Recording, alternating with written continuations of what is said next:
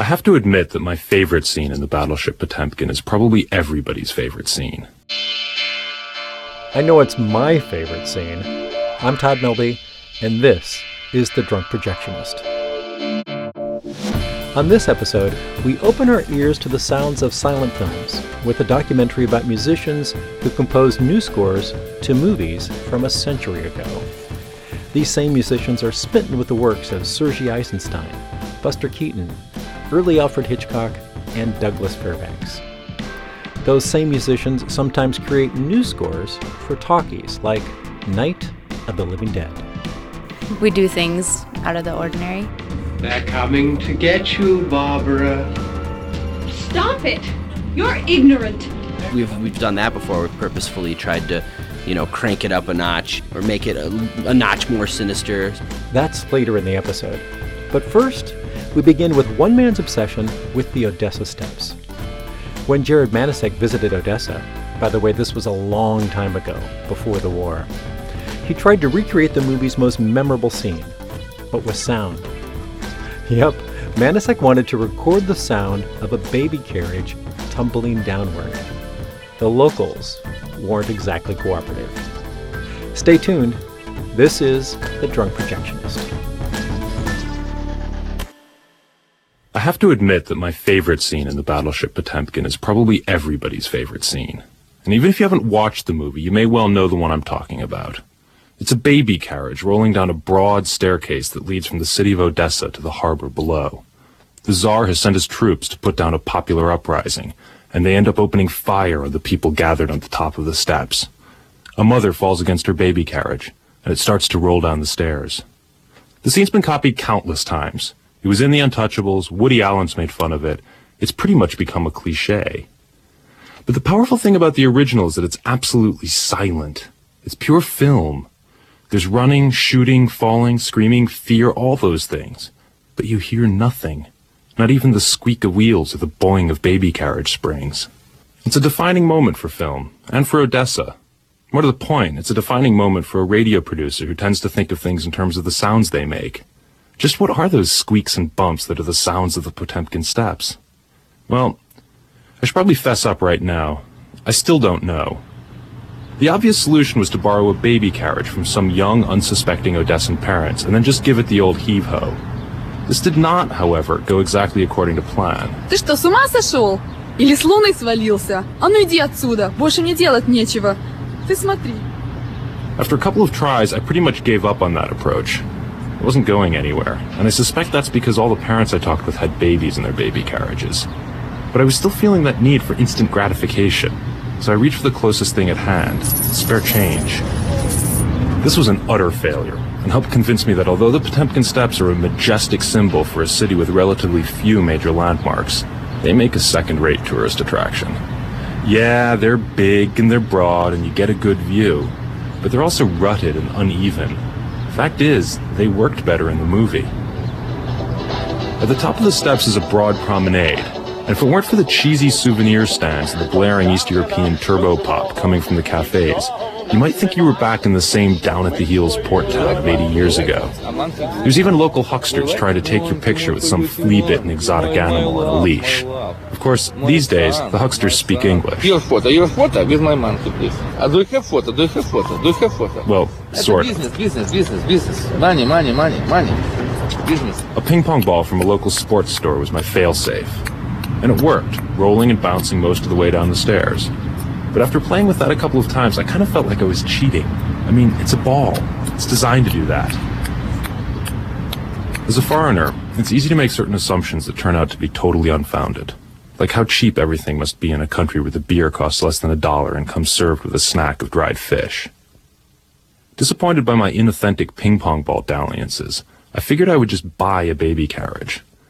Well, Odessa may be a beautiful old city on the sea, replete with shady squares and Baroque architecture, but it's no paradise, especially if you're in the market for a baby carriage. I swung by a store with the promising name of Baby's World in the hopes of picking up a stroller on the cheap. But get this, it wasn't just that they didn't have baby carriages. They couldn't even hazard a guess about who might. They sent me to Chico, another carriageless baby store. And the Chico people redirected me to Antoshka, one block over. Antoshka had baby carriages, but they were also ridiculously expensive. Even the cheapest model cost the equivalent of several hundred dollars, which is fine, I guess. Except that you have to keep in mind that the average Ukrainian earns something like $80 a month.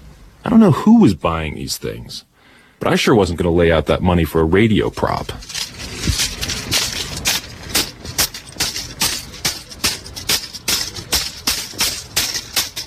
This is not a baby carriage. It's a luggage cart I borrowed from one of the guys selling postcards and film. Not bad, huh? Well, at least good enough that when I first tried it out, I seriously had the urge to just say it was a baby carriage and call it a day. You know, some sort of vintage Soviet thing with bad ball bearings. Going vintage did, however, seem like a good idea. I headed over to Privoz Market, which is sort of like a cross between a department store on the one hand and a recycling center on the other. There's caviar, shoes, accessories, food, perfume, toiletries, things like that.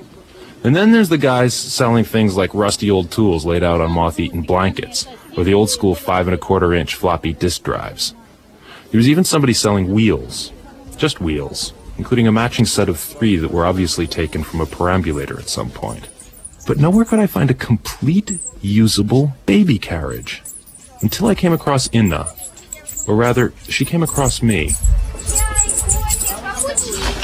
She was going around the market from vendor to vendor selling tea, coffee, and cappuccino. It's a modest business, but the overhead is low. A couple of thermos bottles of hot water, some tea bags, and various instant coffee powders. She had all that loaded into a baby carriage, which served as a little mobile coffee bar. I guess it really shouldn't come as a shock that imported Western baby carriages are outrageously expensive in a country like Ukraine. What did surprise me was the utter lack of alternatives. Because in reality, the question isn't what the sound of the Potemkin steps are when a baby carriage rolls down them. We already know the answer to that one, and we knew it from the start. It's silence. The real question is why there are no alternatives. Why it should be so difficult to find even a used baby carriage that your average Odessa couple could afford. I suppose that Inna might represent part of the explanation. There's no law saying that you can only use baby carriages for babies, and anything that bears weight and has four wheels has any number of applications. I personally would have loved to have given her baby carriage just one push. But for Inna, this object that was originally designed to cradle new life had another practical application as the source of a new livelihood. And then if you notice the way I bow, I only get sound when the bow's going this way. So I always bow up. For some reason that works better for me. Some people only bow down. I'm Andy McCormick, and uh, I'm in the band Dreamland Faces, and we've accompanied a whole bunch of silent films. It's not the only thing we do, but we love doing it. It's hard to keep it going, isn't it? From KFAI, I'm Todd Milby, and this is Sound of Silence, an exploration of the silent film music scene in the Twin Cities. The metaphor I use is that uh, a silent film is like opera almost. The images become larger if the sound fits it somehow. Bob Cowgill, uh, I teach at Augsburg College, and I used to run the Oak Street Cinema. So uh, you know I, I just love the alchemy between the between the performer the audience and the silent film. On the other hand if you give me a silent film that has a soundtrack that's been added it's almost always a deadening experience. Almost always. I cannot watch a video of a silent film because the soundtracks are unbearable. But you sh- you give me a silent film pr- projected with a live performer in front of it. And i'm there. I love it. I saw lots of silent films at the Oak Street, always with live accompaniment by piano. Although the Oak has been shuttered for years now, it's still pretty easy to find silent films around town, with local musicians performing original scores to match the images flickering on the screen. Only many of today's musicians aren't limiting themselves to the piano. They're writing original scores and performing them live with cellos, violins, drums, guitars, or, in the case of Dreamland Faces, that's the band you're listening to now, an accordion, saw, and piano. In the silent film era, local pianists and organists accompanied films using music from cue sheets provided by the movie company, or they improvised by matching the action on the screen with mood music provided from a book. If a scene involved trepidation, anger, joy, flirtation, or whatever, a player could quickly find the appropriate mood music to match the scene.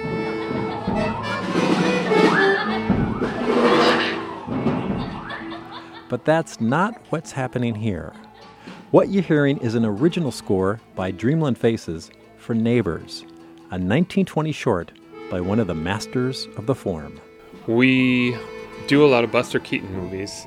That's Andy McCormick from Dreamland Faces. You heard him at the beginning of the program. I really get into writing the kind of like ominous, creepy things and chaotic, noisy things. His artistic partner at Dreamland Faces is Karen Majewicz. Today, he's playing the saw and she's playing the accordion. When they write music for motion pictures, sometimes their approaches differ.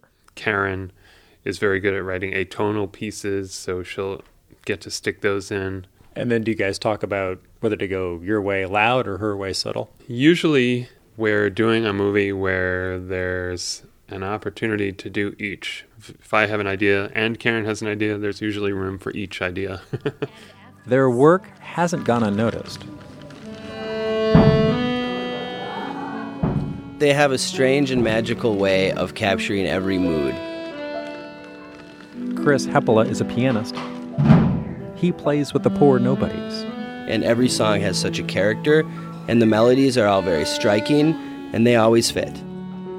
When I've played with them, you know, their written music is one thing and you learn it, but they barely even play it like that. You know, they play it different. They have a freedom in their music. Andy doesn't disagree. Though what Chris Heppola calls freedom, Andy McCormick calls flow.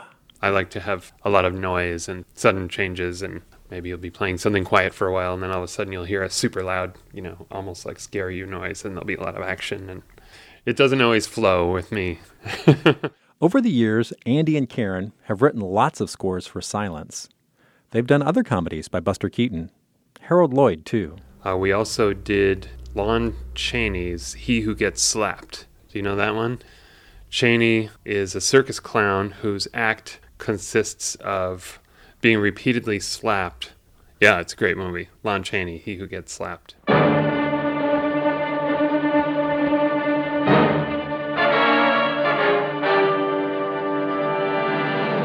In America, silent films were especially popular in the earliest years of the last century. D.W. Griffith's Birth of a Nation was released in 1915. Charlie Chaplin hit his stride with The Gold Rush in 1925. But sound began to ease its way into cinema in 1927. That's the year that Al Jolson sang his way through The Jazz Singer.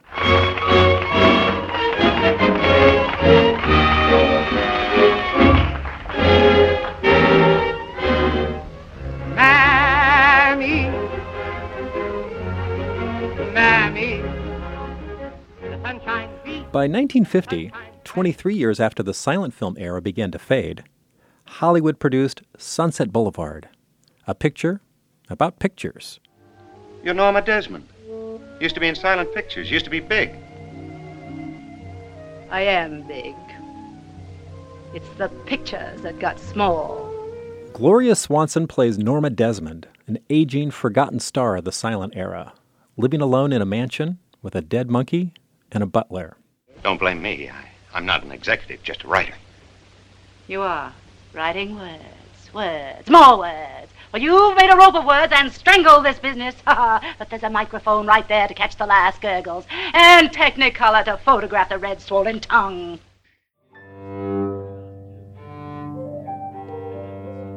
I'm inside a classroom at the old Polish National Catholic School in northeast Minneapolis.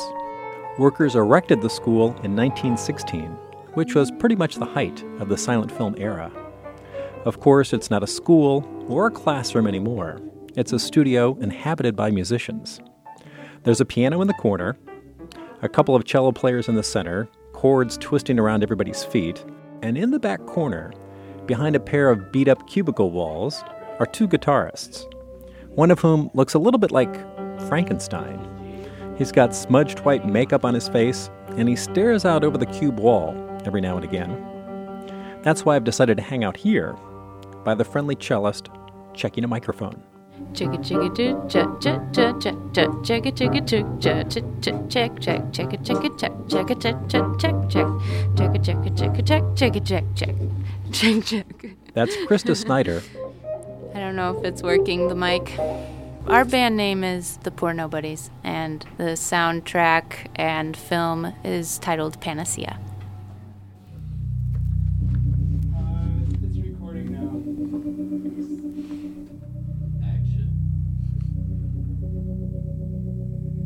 Panacea is a short, wordless horror film shot by a pair of Rochester, Minnesota filmmakers. It debuted at the Twin Cities Horror Festival just before Halloween. Now it's a couple of months later. Winter has settled in like an uninvited guest. And the poor nobodies are here in this nearly 100 year old building recording an evocative horror score for posterity. Well, we started, I think, in 2008, maybe, and we definitely played for a long time before we really even thought about doing film scores. Uh, we made made a record, maybe even two, before we did any film scores. But once they got started doing film scores, they really got into it. The Poor Nobodies have written, performed, and recorded scores to Alfred Hitchcock's The Lodger, Sergei Eisenstein's Battleship Potemkin, and The Black Pirate, a swashbuckling adventure from 1926, starring Douglas Fairbanks. Jenna Weiss of The Poor Nobodies. When, when we make the movie, like sometimes we go places that maybe we wouldn't if we were just making music for a, a record, you know, doing really cheesy things or silly Or stuff, or like super dark and very dramatic, you know. And then and then it's fun to take those songs into a bar, you know, and play something super metal, you know. And, and our other stuff is so not that. And I don't know. I think it keeps us on our toes. It keeps us interested in making music together. But it's a lot of work. Still, it's an opportunity to experiment, often by reimagining an original score, even if it's not a silent. Again, Krista Snyder and Chris Heppola. And sometimes we throw it in people's faces. We do things out of the ordinary. They're coming to get you, Barbara. Stop it! You're ignorant. We've we've done that before. We've purposefully tried to, you know, crank it up a notch or make it a, a notch more sinister, especially with Night of the Living Dead. There comes one of them now. If you listen to the original score for that, I know that ours is a lot more like make your skin crawl the whole oh. time, and we tried to do that on purpose.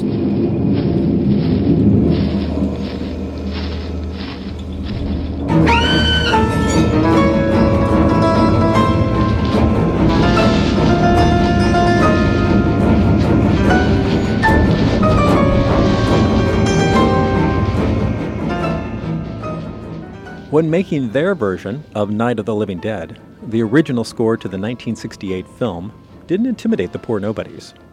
They considered it weak. That wasn't the case with Battleship Potemkin, which Eisenstein believed should be rescored every 20 years so it would remain relevant to new audiences. The now little known Edmund Meisel composed the original score, but in the DVD release of the film, editors chose excerpts from symphonies by Dmitri Shostakovich,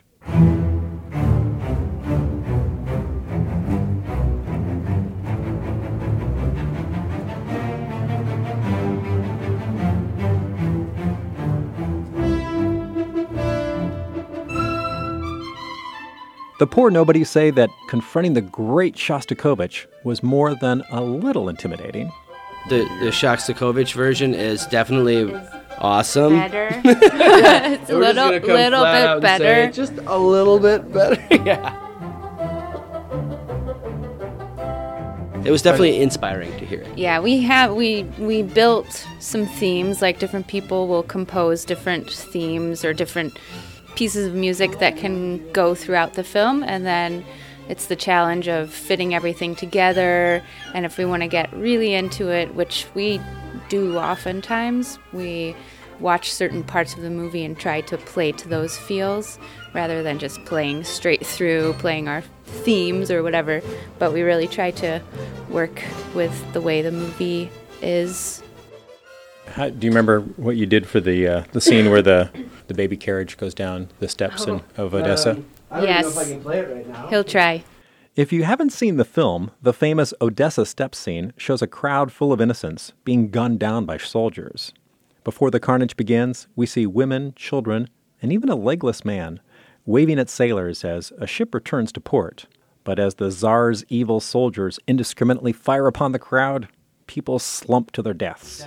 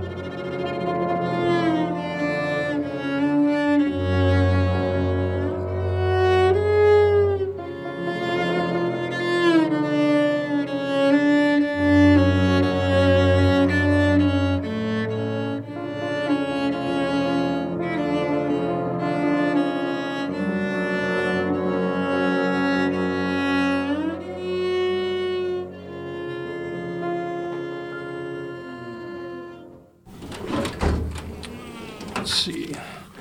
That's Richard Leppert. I'm in his office at the University of Minnesota. He's burrowing through a stack of papers in his file cabinet. I see thick folders marked Sunset Boulevard, Citizen Kane, and titles of other movies. Right now, Leppert is reaching for his notes on silent films. Okay, so as you see here, this is uh, a thing called motion picture music. Did I say he's a professor? He's a professor. As, as the title has it, of high class dramatic and descriptive motion picture music. All of the music is composed by one, one guy. This book of motion picture music is what was known as a cue sheet. In the silent film era, lots of companies produce these cue sheets. and you see the kinds of cues. So in this volume, you have a kind of music you'd want to use if it was going through the fog, or if it was traffic, or warriors in the desert, or furious attack, which reads violent, maddened mob. If an organist saw a maddened mob on the screen, he'd play the maddened mob music. If he saw a mysterious stranger, he'd play that. Again, Richard Leppert. And if you take a look at the, you know, at the at the music here, it's stuff that is arranged so that any sort of semi-competent pianist can manage it. You're fired! And that's supposed to be your music, too! Look, opportunity's knocking. Can either of you matzo heads play an organ? I don't know. I never tried. Me neither. Come on, there's a first time for everything. You know, the keys uh, that it's played in, these tend to be fairly straightforward. You're not going to run into very many pieces that have more than one or two sharps or flats in the key signature. Boy, lucky me. I'll play it, because I got the longest hair. I knew you'd say that. All right, get ready. A one, and a two, and a...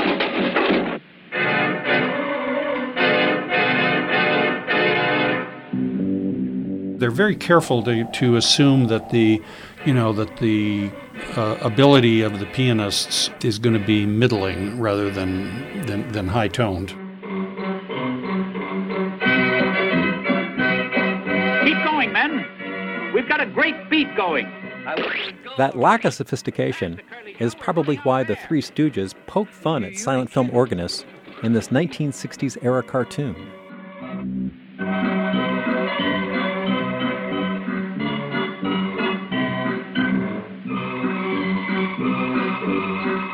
Not bad for a guy that never had a lesson.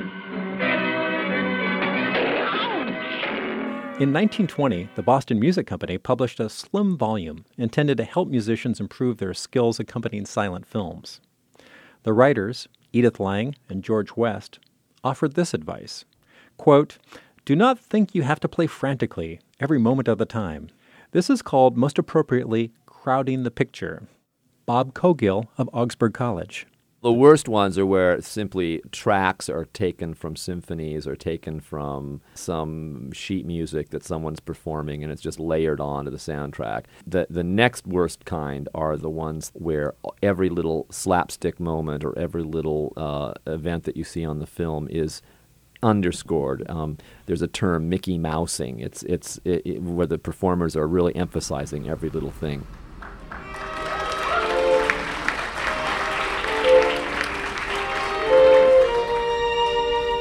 The best scores, when they're performed, add another dimension to the experience. And the film becomes a text that is being interpreted by two different sources at once the audience and the, and the person who's playing the accompaniment.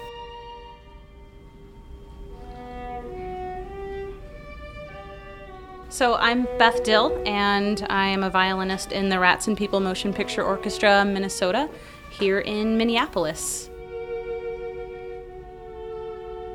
We got started about a year ago. Our first mini gig was at a junior high school, yeah! And that was really fun. From there, we've been playing some local independent theaters here in Minneapolis. On this night, Beth Dill and her colleagues in the Rats and People Motion Picture Orchestra are huddled stage right at the Heights Theater in Columbia Heights. In addition to showing first run films, the Heights has a real thing for early talkies, film noir, musicals, and of course, silent movies. This recording was made just before Halloween during a showing of Nosferatu, a 1922 German horror film. We've done four shows. This is our third film that we've put out, as well as we've done a short of Buster Keaton's. Rats and People got its start in Missouri. We were the Rats and People, and we re- we've released an album. It was pretty big in St. Louis. I have to say, I was like a local celebrity. Uh, luckily for film lovers, Rats and People got into silent movies.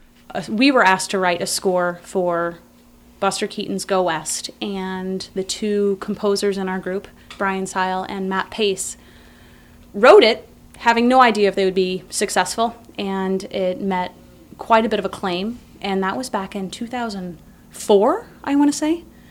So they're the composers of the music. I played with them until 2009, moved away, and missed it so much that I, I reformed here in Minneapolis when I moved here. That's why the name of the band here is slightly different. Dills dubbed it the Rats and People Orchestra of Minnesota. Since moving to the Twin Cities, Beth Dill has convinced lots of her musician friends to practice for hours in the basement of her house in preparation for live performances. Well, I don't know. Um, I, I got it yesterday. It was just the lead in I had a hard time with, but. So, just want to make sure we don't drag, because at 387 there's an accelerando. Do you have it marked in at 387? Yeah. Okay.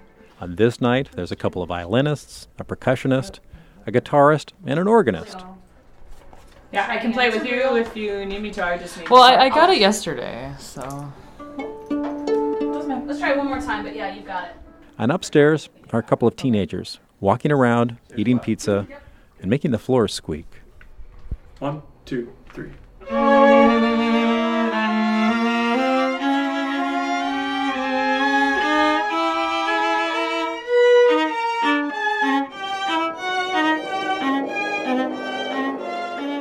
This rehearsal is focused on Nosferatu. So I asked Beth Dill how the composers went about writing music for that film.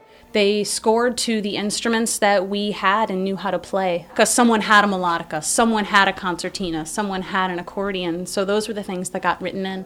For Nosferatu, someone had a vibraphone and someone had a theremin. So those are the kinds of instruments that were written into the piece. So it's very organic in that it's thought out what it's going to sound like until they sit and watch and write it over the course of a few weeks and people seem to be responding to it. I don't know that these silent films were ever meant to be silent. There was always music played with them. And I think it's an important part of the film and the silent film experience to hear not only music, but that live music. One thing I noticed about a previous Rats and People performance was the orchestra's occasional use of silence. It's what musicians call the grand pause, and you can hear it in the score for Nosferatu.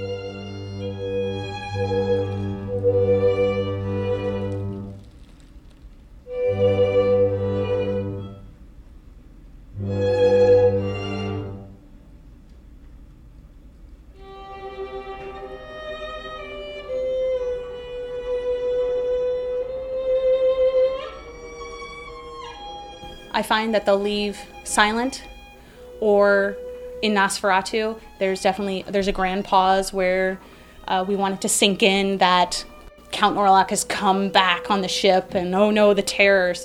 It depends on the the timbre of the film, whatever the grand pause gives, but it's definitely there for emotional effect.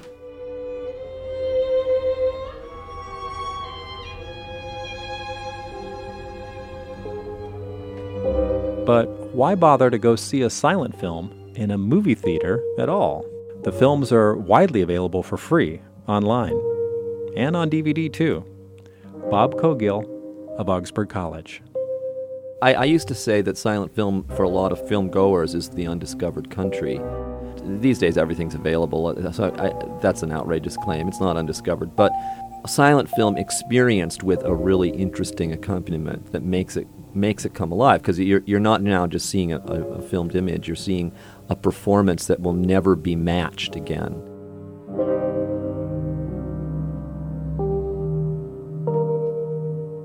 And I think audiences pick up on that. They pick up on the fact that they're not seeing just another replication of something. They're going to discover these films are going to want to accompany them. They're going to want to make the texts live. And so I'm, I'm all for it. And I'm all for, you know, the Heights or the Trylon or whoever's doing this stuff to do it and, and, and keep it alive.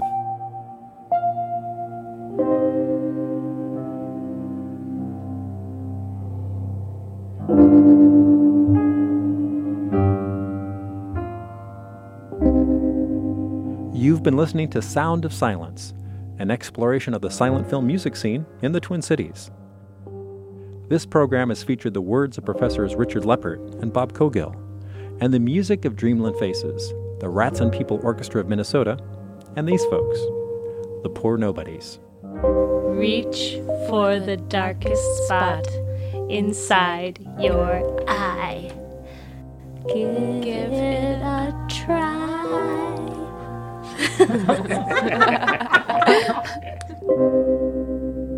I'm Todd Milby.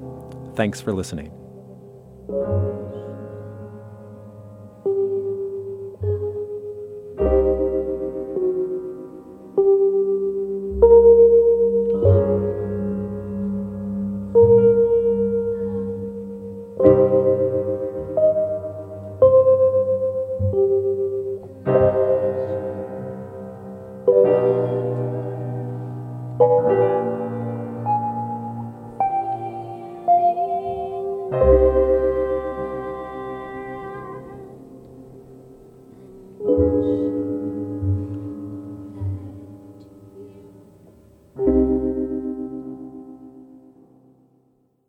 That's our episode for today.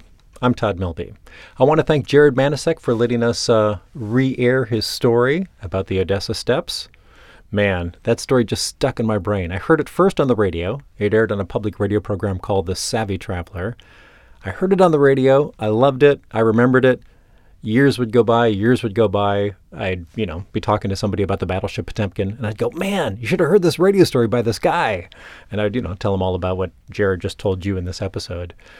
Um, so finally, I tracked Jared down, and I'm like, "Can we put this on the pod?" And he said yes. So thank you, Jared Banasek, for letting us re-air your story. Also, big shout out to KFAI. It's a public radio station in Minneapolis, 90.3 FM, kfai.org. They're the folks that funded that, uh, that Sound of Silence radio documentary. All right, that's it. Thanks so much. See you next time.